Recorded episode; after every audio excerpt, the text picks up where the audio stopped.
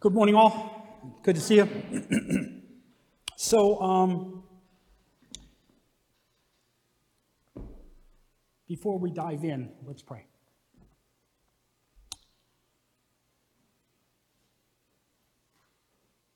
Father, I thank you that you do love us.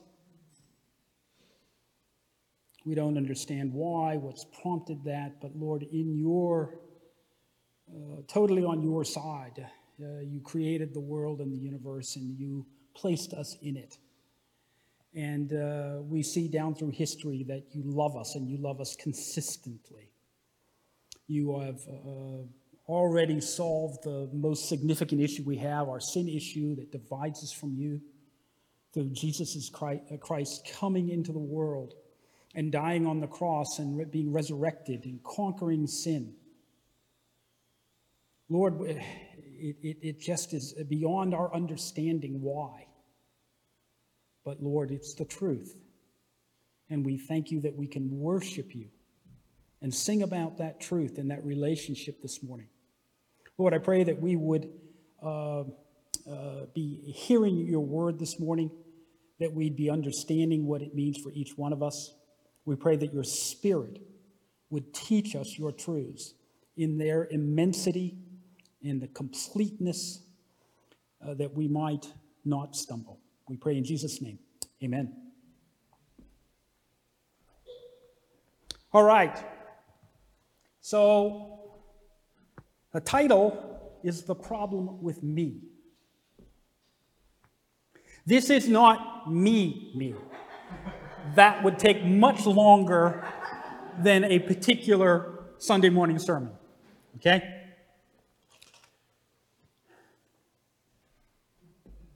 Now, if I can remember to do this in the right direction. Yes? No? Ah, there we are. Okay. So, I, I, oftentimes I, I try to tell you a little bit about wh- why. What, Bob, what do you think about this? And it's and I've mentioned it's because I ponder about things. I think about some things, and there are three different things that sort of led me to the topic of this morning. Uh, the first are, are two books that I've been reading. I've been savoring them. There are a lot here. Uh, and so, you know, there's sometimes a book you read it and you don't want it to end.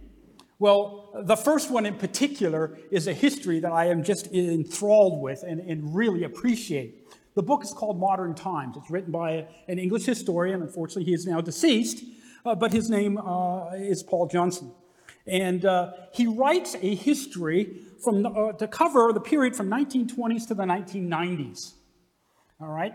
and I'll talk a little bit more about the subject of that. But what he's trying to do, he tries to lay a framework as to what's going on in the world in terms of thinking, and therefore leading to some of the bigger events that are in that period, 1920 to 1990.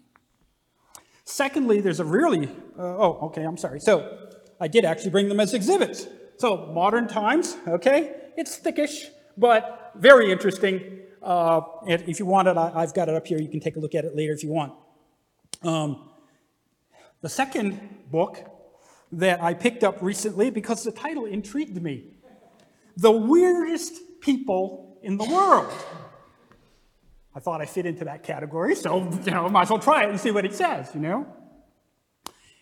The subtitle is How the West Became Psychologically Peculiar and Particularly Prosperous. All right? So again, it kind of enthralled me, it kind of interesting. And he brings to bear some interesting points that are part of this morning. Uh, uh, lastly, is this uh, study we've actually been doing on Sunday mornings. Uh, and again, this is a pitch for the Sunday morning small group meeting at 9:15 in the morning each week. And we have been uh, we, we've been in Genesis, and we've been looking at uh, key characters, ones that I think we've talked about probably hundreds of times if you've been in the church or grown up in the church and Sunday school and all the rest.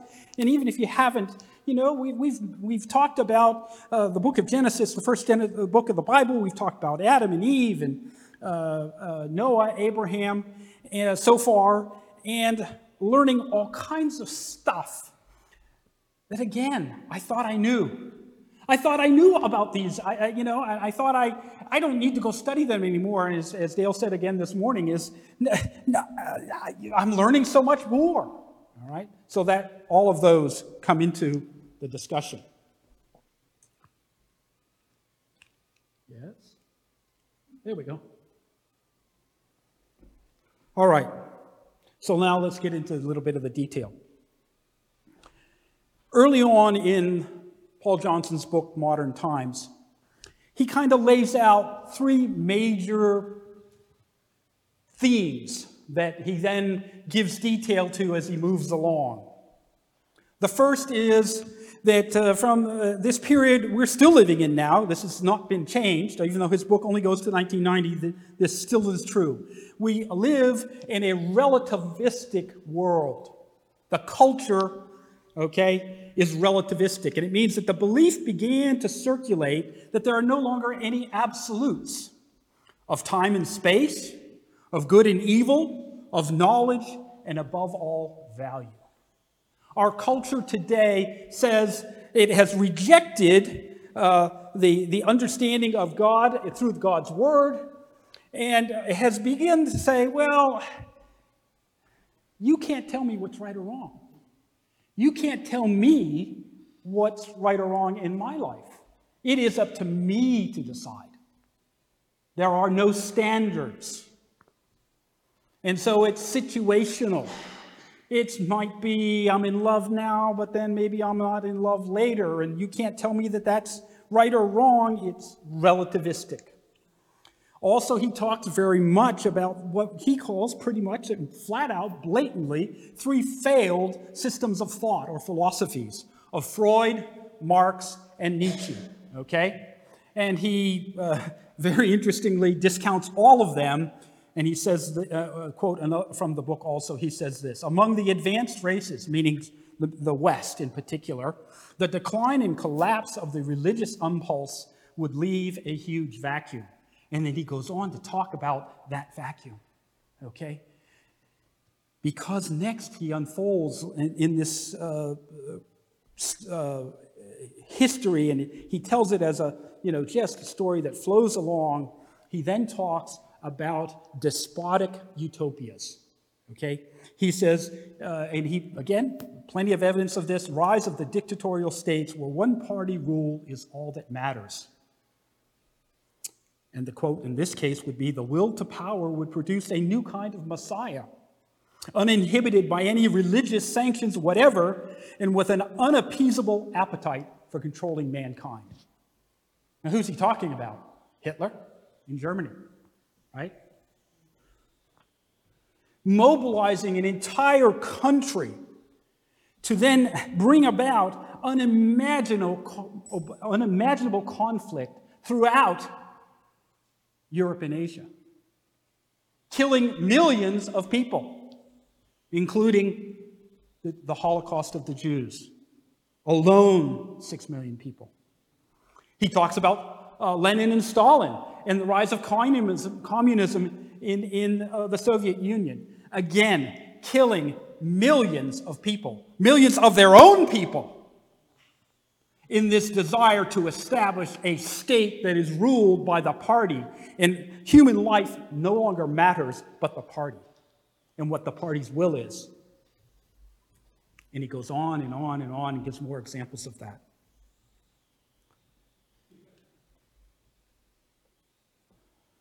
Henrich's book is a little different. Weird stands for Western, educated, industrialized, rich, and democratic.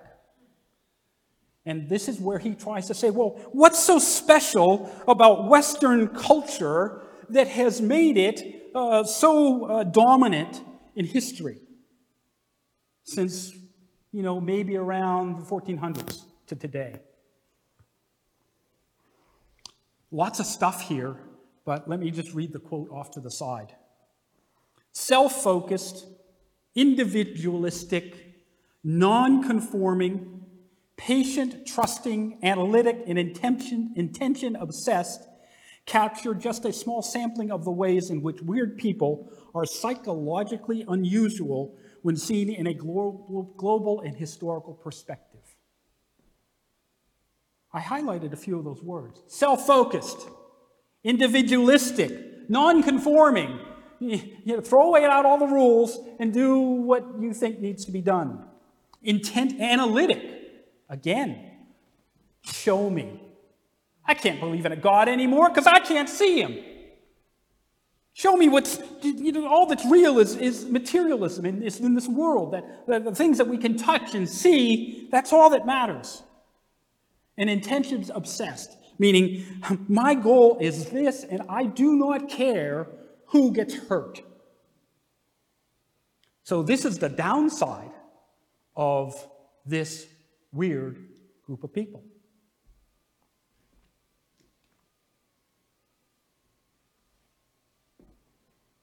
I stumbled on a, uh, an article quite a while ago, had to have been late last year, and I think this gives a pretty interesting synopsis of how we see or, or can see things in our current culture. And I'll read this out because the print might be a little small. There is a truth. That truth must be pers- that truth must be pursued. The only substitute for truth is falsehood. Human beings have sussed out eternal truths over the course of millennia, and to discard those truths in favor of subjectivism is crippling. He's saying, hey, this is, you know, what our world says is everything's subjective. Nothing's real. And he says that we're throwing away what the, the ancients knew from the very beginning. They, they saw creation and they knew there had to be a God. Those eternal truths are rooted in the belief that God made us in his image that He granted us roles and responsibilities, and that true freedom lies in making choices within the boundary of those roles and responsibilities. We're going to talk about that a lot more. What happens when we discard those truths? Disaster strikes. Disaster. Some of what Paul Johnson talks about in his book, and he lays it all out. Millions upon millions of people suffering and dying. And he go, this person goes on. He said, First, we lose belief in something higher, then we lose belief in ourselves. We are seeing the consequences of this two step process before us in real time. In a recent interview, interview with the Wall Street Journal, social psychologist Jonathan Haidt spelled out what happens when we turn our gaze inward rather than outward. Generation Z, he said, has been sucked into a vortex of narcissism and jealousy and isolation.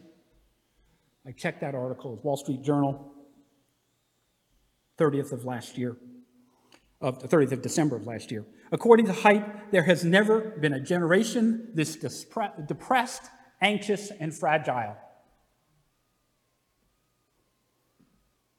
And I had to look up narcissism. I thought I knew the word, but I put the definition off to the side. I was a bit surprised by this.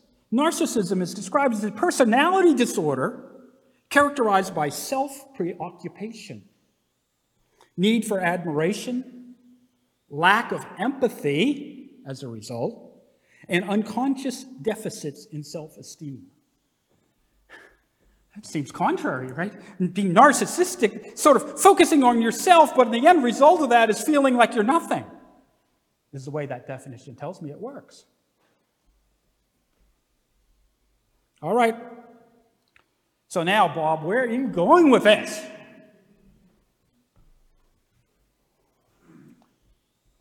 Whoops.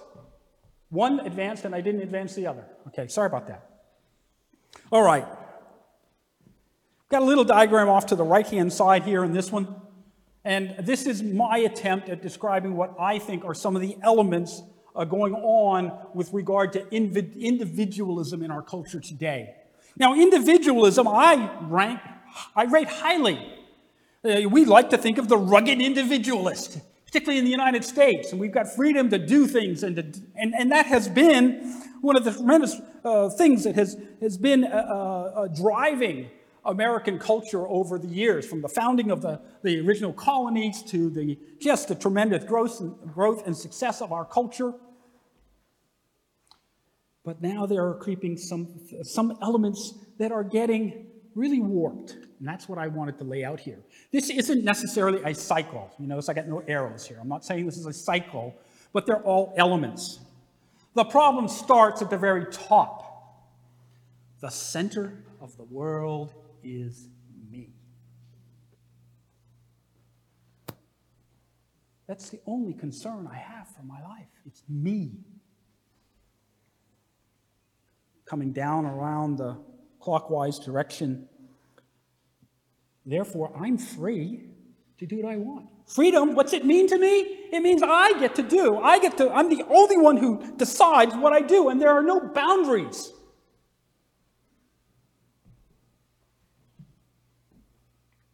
Our culture says, just do it. Right? Be what you can be. Nothing's, nothing's too much. Just go out and get it. There's never any sense there of boundaries to any of that. It's just go out and do it. Whatever feels right, whatever you want, go do it. Now, Paul tells us there's a reality here. In Romans, he talks about it and he says, hey, we think we're free uh, to do whatever we want, and, and, in God's eyes, that oftentimes is sin. And, and Paul says, You will become slaves to sin. You are not free. You think you are, but you're not.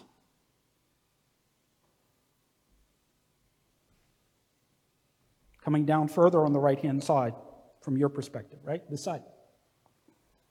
Focus for many people in our culture. Day to day, here in the United States, in the Western culture, and I won't say that just exclusively, but the focus is on play, purpose, possessions, and lastly, power. How much time do people today look for diversions? We have a bucket list. We're, supposed, we're encouraged to have a bucket list. What are the things that I need to go after so that I can enjoy myself in my life? How much do we time do we spend with people playing computer games, for instance, and, and, and spending their time enjoying themselves or binge watching Netflix or any of the other streaming services? It's, I just want to be entertained. TikTok, what are they 15 minute videos 20 second videos i mean 15 second videos 20 minute it's it's just constant entertainment i just want something that i can click through and just be entertained all the time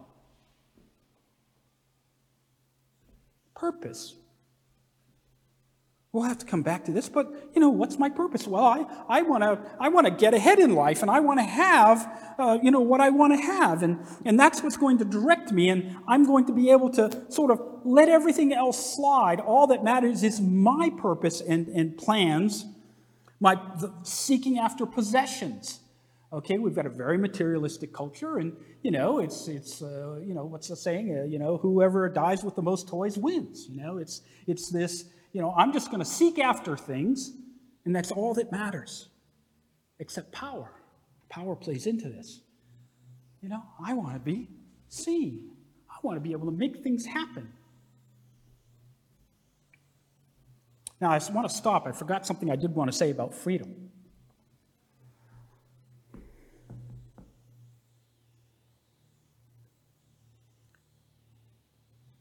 Freedom in this particular point about focus. We have people making odd decisions nowadays. And here's what I'll give you an example of. A lot of young people are foregoing relationships with other people. Foregoing a relationship of seeking out a, a partner, somebody they can marry and commit to. And instead, they're saying, no, no, no, I, I can't do that. It's too much at risk. I, I can't risk putting myself in that position. I don't want to put myself in that position. And therefore, they are not committing. You get a lot of young people today in the 18 to 35 uh, range who are, who are, who are not engaging in, with that, that view of life. And they're saying, I'm not going to get married. And so we see all kinds of things that play out. This is why people say, well, let's, let's live together sort of a trial basis and we'll just kind of check it out. But I'm never really going to step over that line and commit because I've still got to hold on to me and what I want. They're likewise saying, I don't want to have children in this environment. I, you know, I, I don't want to give up to raise children. I, I've got my life to live. They might go as far as what? The term is fur babies? That I'll have fur babies, and you know, there's something that I can be entertained with and cuddle, but they don't really, really take that much effort, right? Uh, and, and, by the way, I, we have a lovely young dog right now. She is just, I will talk about hours about Maisie, okay? So I, I, I know what it's like to have pets, and uh, right now we have an excellent young dog. But my life isn't to raise fur babies. It's not what I'm here for. So people are missing out with these things that I've talked about so far because they're making decisions that are odd in terms of human history. Right down at the bottom of the chart, we have a, a, a lot of people saying, Well, I'm owed things. Not that I'm to give, but I'm owed. Culture, civilization, people owe me. And more than that, the world must accommodate my rights. The world needs to change for me. You see how amazing, arrogant that that is? And in what ways do we see that? You can't say anything that's offensive to me. You need to change your terminology. You need to change your pronouns when you talk to me. The world must change because of who I am.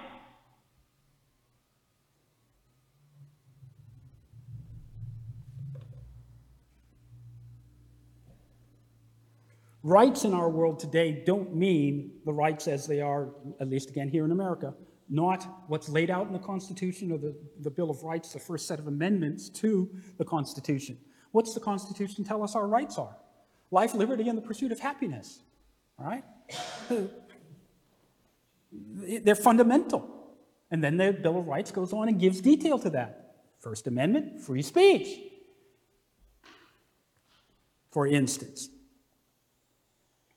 rights become in this world right now, this society, this group of people who are so focused on themselves, rights become I am owed. I am owed health care. That's my right. I'm owed food because I, y'all know we have to have food, but there's a right to food. There's rights all over the place, but these rights are, try, are, are rights defined as an obligation that other people have to provide to me. There is no right of health care unless somebody else sort of picks up the slack, right? If I can't afford it myself and it's a right, that means society has to give it to me.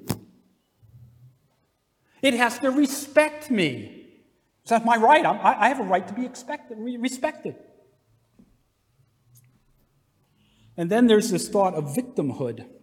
I, have got a little chart on this one uh, later. Let me keep going. I'm sorry, I'm getting too slow here. Seeking meaning in causes and new, uh, tribalism. So, as we go along, people are realizing they're a bit disconnected and there's no great plan going on here, and so they've adopted causes. All right? Any number of causes. Let's think about PETA, uh, for instance, uh, uh, for instance, or um, uh, a healthy lifestyle. Um, what else could be in this category? We could certainly put in uh, climate change. We could certainly put in uh, all kinds of causes. And so they give meaning to me because I've aligned myself to this big, big cause. But then that begins to translate into tribalism. I have a cause, you don't believe me, now we are enemies. Right? You don't have a right to talk. You don't have a right to live in some cases because you think differently than me. Politics have definitely gotten this way, right? And then it goes on. A lot of people in this situation who have begun to kind of cut themselves off and look for things from the world and they're not satisfied even with these causes, they get to the point and say, What's the meaning of life? All his vanity comes from Ecclesiastes. And the, the counselor writing that, he, he, he, he, he lays it all out. He says, way back in time, people figured out that chasing after all these things, knowledge and possessions, and uh, it, it leads to nothing. In John Bunyan's book, The Pilgrim's Progress, Faith, uh, uh, a Christian, goes to a great town known as Vanity Fair, where everything's available. But the pursuit of all them is described as vanity, nothingness. And so we get to the top left.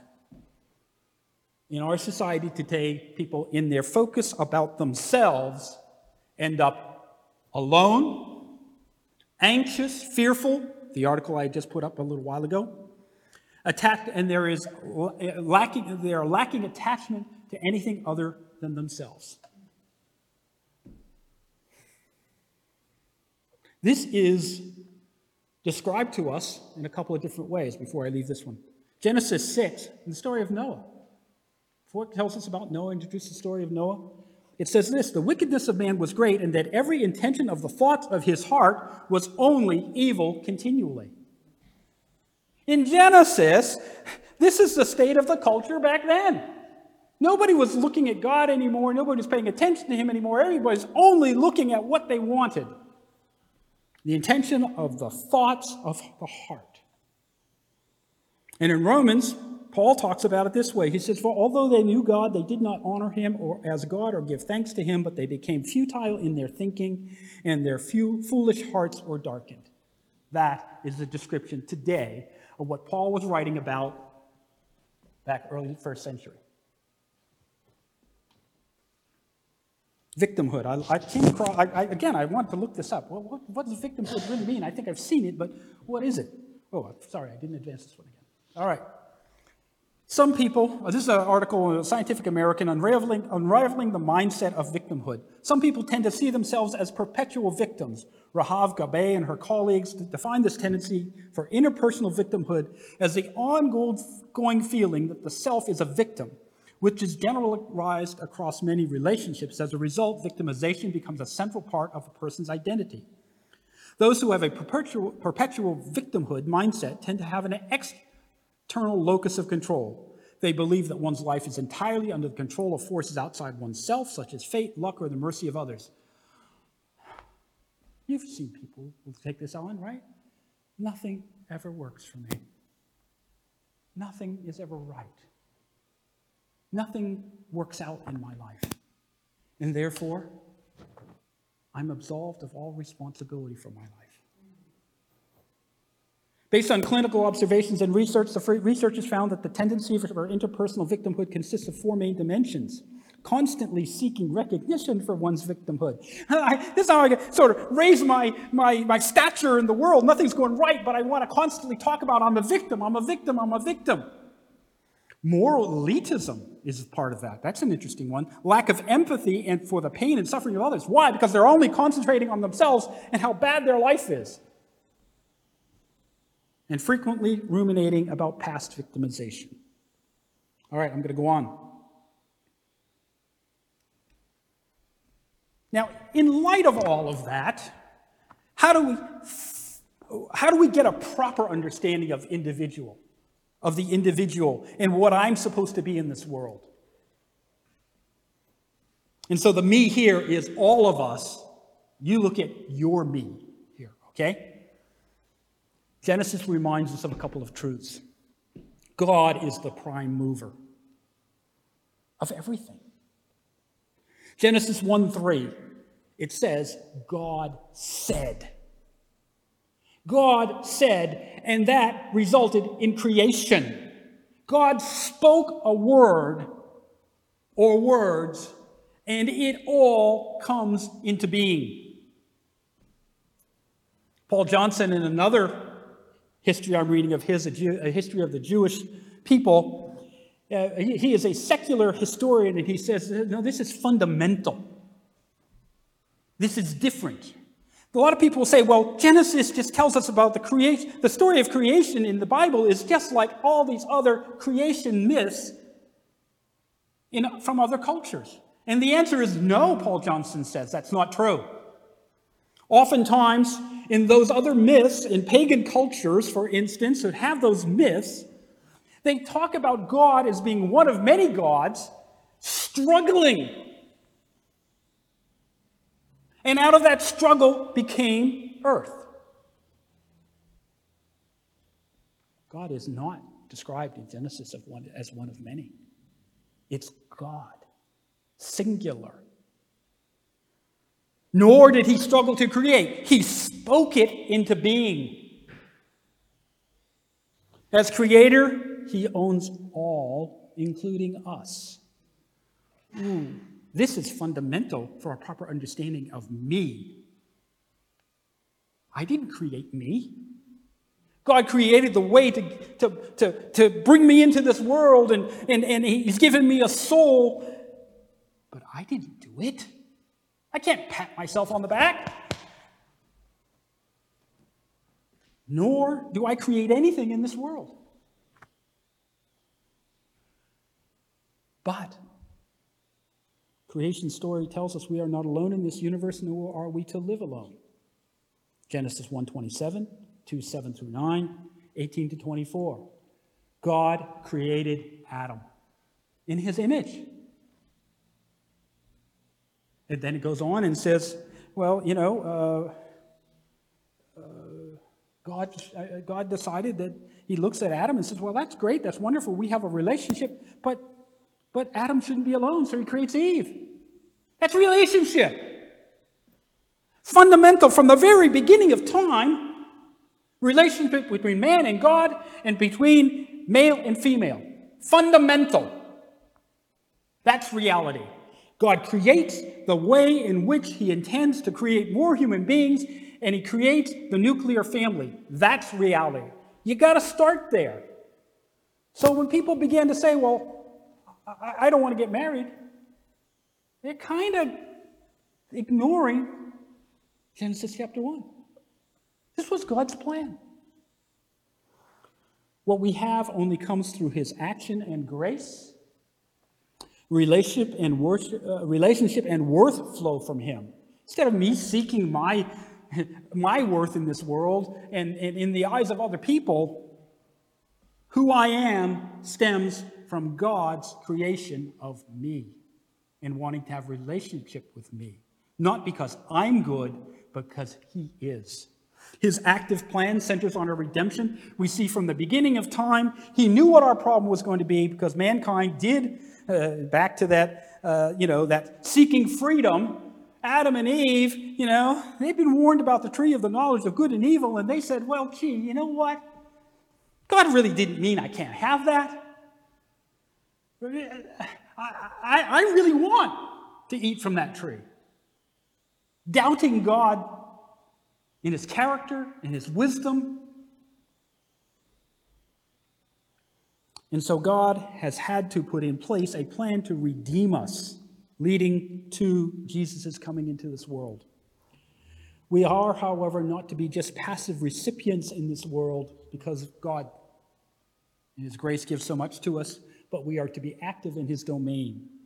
John 14, 12 talks about that, that we, uh, John 14, 12 tells us that Jesus is talking, and he says, You, you the disciples, will, will do greater works than I have than, than I have in this world while I've been here.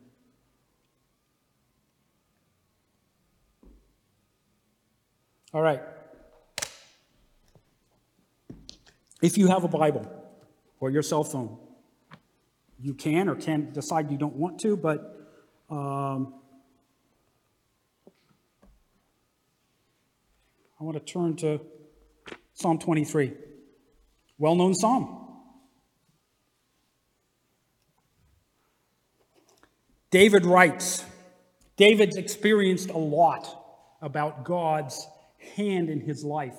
God chooses him, the youngest of the brothers in his family, and he anoints him king to follow after Saul. Years elapse before Saul is finally killed by the Philistines, and Saul, I mean, David uh, takes over the kingship of the Israelites. In all of that time, David learned to live in God's hands, regardless of circumstance. We see it early on was a young boy with the whole scene with David and Goliath. And David says, Well, look, it's not me just going up there against this huge Philistine. Okay? But it's God who's going to win this battle. And so this he writes later. A psalm of David The Lord is my shepherd, I shall not want. He makes me lie down in green pastures, He leads me beside still waters. Green pastures. I'm a sheep. Everything's there that I need. Quiet water, not flood waters not raging streams, but waters that I can go up and get a drink. He restores my soul. He leads me in paths of righteousness for his name's sake. He does it all for his glory. And then he goes on in verse 4 oh, Even though I walk through the valley of the shadow of death, I will fear no evil, for you are with me.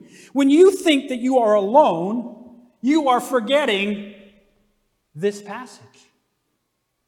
David says, when I walk through the valley of the shadow of death, he was threatened. He had, was constantly on the run as Saul was trying to kill him for all those years.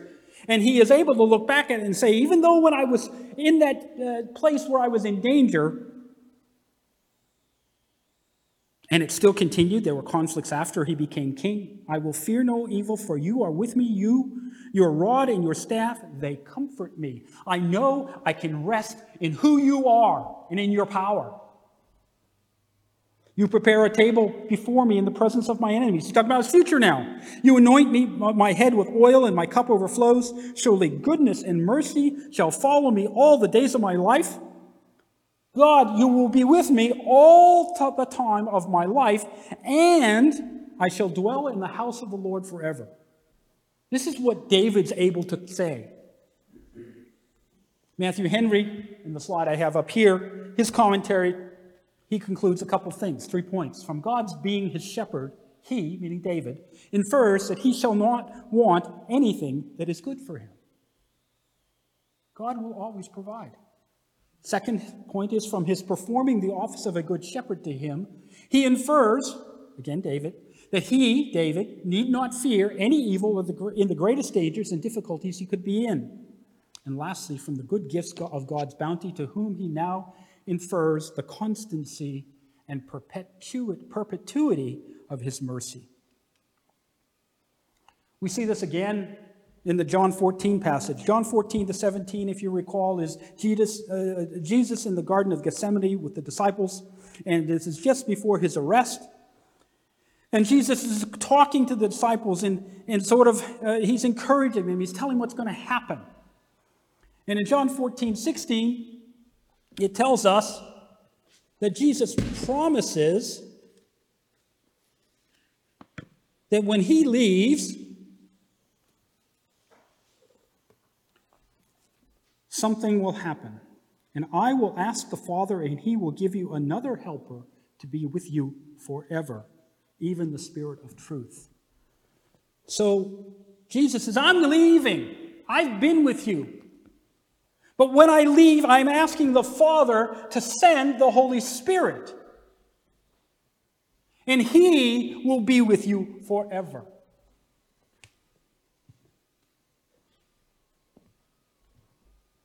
Matthew Henry says, This is the great New Testament promise.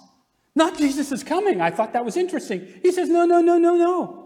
He says, This, we knew from, from way back in Genesis that God was going to provide a, a Savior, a Messiah.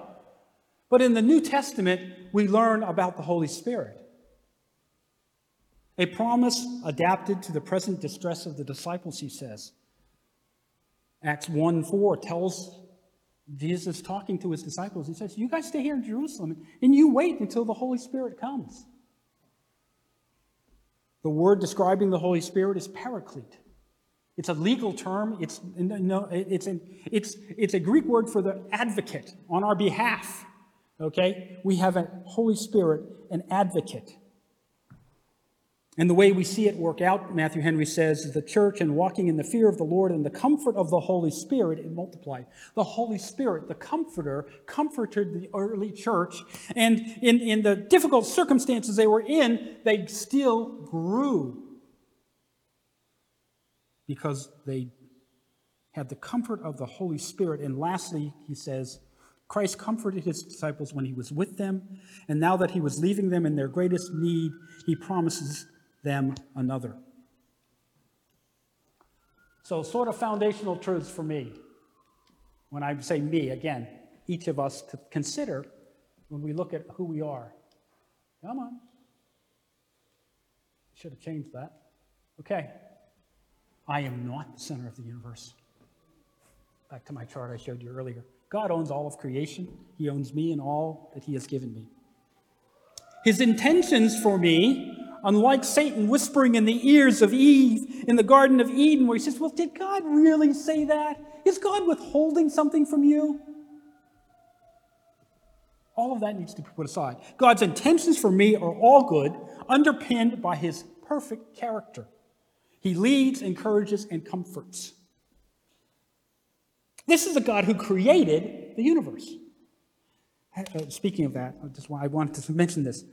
Recently, uh, I was with a friend. We were out on a clear night uh, where we could see, without light pollution, we could see the stars. Living around here, really tough to do, right? We were looking south and we could see the Milky Way. And it was glorious. To think of the universe and its immensity. And in that, God created us, is what I'm thinking. And my friend says to me, Boy, doesn't it make you feel insignificant? Because he didn't have faith. He didn't look at it and say, Look at what God has created, and, and wonder about why you, you can ask her why all you want, right? But why God chose to do it, but we live in that immensity. God cares for us. My own, on my own, living my life, which is what everybody wants to say, right? I'm living my life. You do you is the other phrase, right? Hey, I'm living my life. And what it will lead to is great fear, mistakes, guilt, troubles, and emptiness. God desires that I know him personally and that I rest in his hands like David learned to do with the great shepherd. My purpose in life is to do his will. Not, I'm not free to do what I want. I shouldn't be taking that view that all that matters is what I want to do or what I want to have or how I want to occupy my time. My purpose in life is to do his will that that will most often uh, will most often be served, sorry, the is shouldn't be there, through my relationship to others. Ooh, I don't like that. I like being by myself, or I think I do. I must turn upside down my hold on time, my time, as I'd say it, right? You're, that's a, that person's an interrupt, they're an interruption to me. They're, they're, they're, they're, they're taking my time, and I, I want to do something else. I've got to learn to turn that all upside down.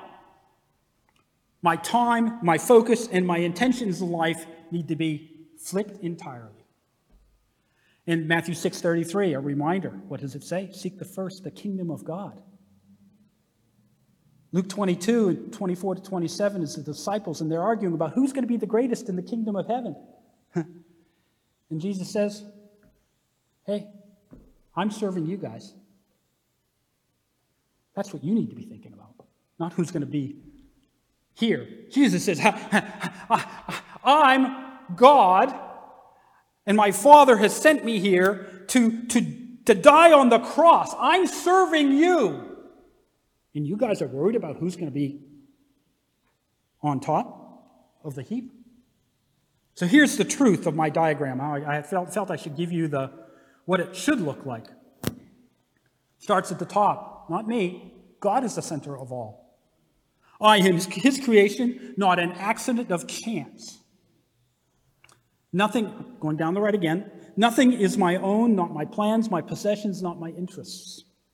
My place in this world is to meet the needs of others. You want to know what you're here for? It's relationship. It's not being you all by yourself, seeking what you want to do. We see that particularly in the church. God, in his plan, says, No, no, I don't want you guys to be alone. And he sends the comforter to the church, as it, as, as it describes in Acts. And God's intention is that we are not alone in this world. We are what? Brothers and sisters in faith. So, top left, we are never alone. We are to be resting in all of your relationships, including that with God, of course, and the knowledge of why you are here. Last spring, in our small group, we spent a couple of weeks uh, uh, on uh, the task was to look at a set of passages known as the one another passages in the New Testament. You can do any search, uh, you look for one another, and you will come up with a listing of about 100 verses in the New Testament. Jesus' statements, Paul's statements, Peter, John, James, throughout the New Testament, these passages occur. I Oh, I'm sorry, I'm way behind up here. I'm sorry about that, guys. Somebody should have thrown something at me.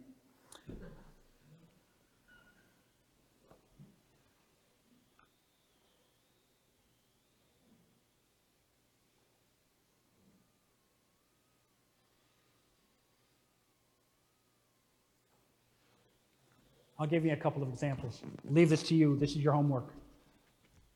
Not all in one day or whatever, but there's a list of positive commands, and here's some of the examples of them midway down. Love one another, John 3.13. That command occurs at least 16 times. Be devoted to one another, Romans 12. Honor one another above yourselves, Romans 12.10. Live in harmony with one another, Romans 12.16. Build up one another, Romans 14 and 1 Colossians 3.16. Greet one another, care for one another, serve one another, bear one another's burdens, forgive one another, be patient with one another, speak the truth in love, be kind and compassionate to one another. And they go on, and they go on, and they go on. All of them in the imperative voice. Commands. Do this. And there are negative commands, okay? How not to treat one another. Do not lie to one another. Stop passing judgment on one another. If you keep on biting and devouring each other, you'll be destroyed by each other. Let us not become conceited, provoking and envying each other. Do not slander one another. Do not grumble against each other. We can do all of this because we're, in a real sense, members of one another. Romans 12 and Ephesians. Give it a chance. Take a look at it.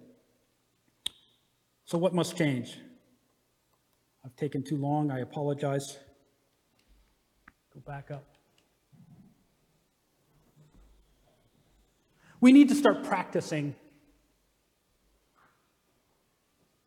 about who we are to be in this world and to throw out this idea that all that matters is me. We must first focus on our relationship to God realize what God wanted this from the very beginning of time. He wanted to know each one of you. That's earth shattering. It flips everything that the current culture says about individuals. Secondly, we must be diligent in our relationship to others, first with your family. Wife, husband, mother, father, brothers, sisters, grandparents, the list goes on. We first start by rem- being re- uh, reminded that our relationships with others is significant and most significant in our lives. Put aside the, game, put aside the games, put aside the, the, the things I want to achieve in life and the, the distractions I want to go chase and follow. Come back to what matters.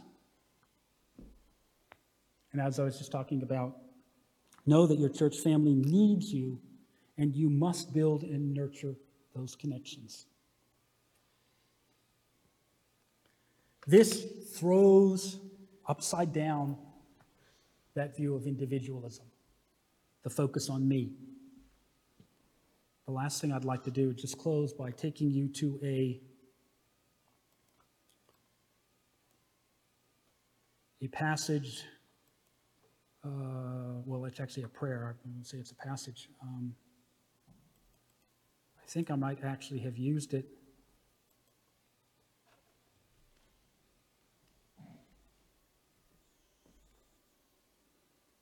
Uh-uh. Uh,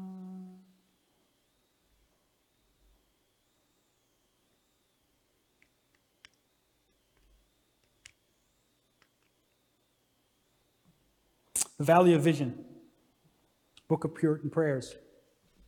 One of the prayers, the writer says this We know it is thy power alone that can recall wandering children, can impress on them a sense of divine things, and can render that sense lasting and effectual. Make me an almoner.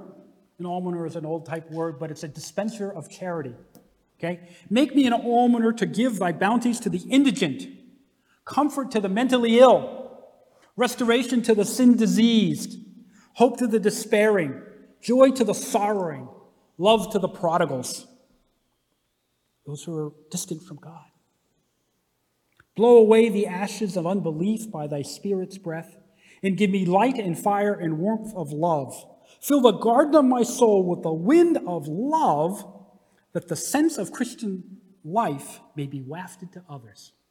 And here's the key phrase in my mind Then come and gather the fruits to thy glory, that I fulfill the great end of my being to glorify thee and be a blessing to men. This is the antidote. This is where we need to be. We need to be with this kind of an attitude that this pilgrim writer had. Okay, let's close. Heavenly Father, Lord, we thank you for your word. Your word gives us such truth and fundamental truth. We need to hear it. We need to hear your call about who we are and what we're to be. Lord, I pray that you would help us by your Spirit. Change us where we need to change. Help us. Uh, go way beyond those existential fears of why I'm here and the, fear, the fears that we're alone in this world. That's not the truth. You are here. You have a purpose for each one of us in this world, in this life. You call us to yourself that we may live with you for eternity. But while we're here, Lord, you give us a task. Lord, I pray that we would take that up that cause, that cause is your cause, not one we create. And Lord, I pray that we would be people who would call others with this same good news. That likewise, they can throw away their fears and their anxieties. They can come to know you and they can come to know your plan for them. Lord, that is your good news. Pray that we would be bearers of that. In Jesus' name, amen.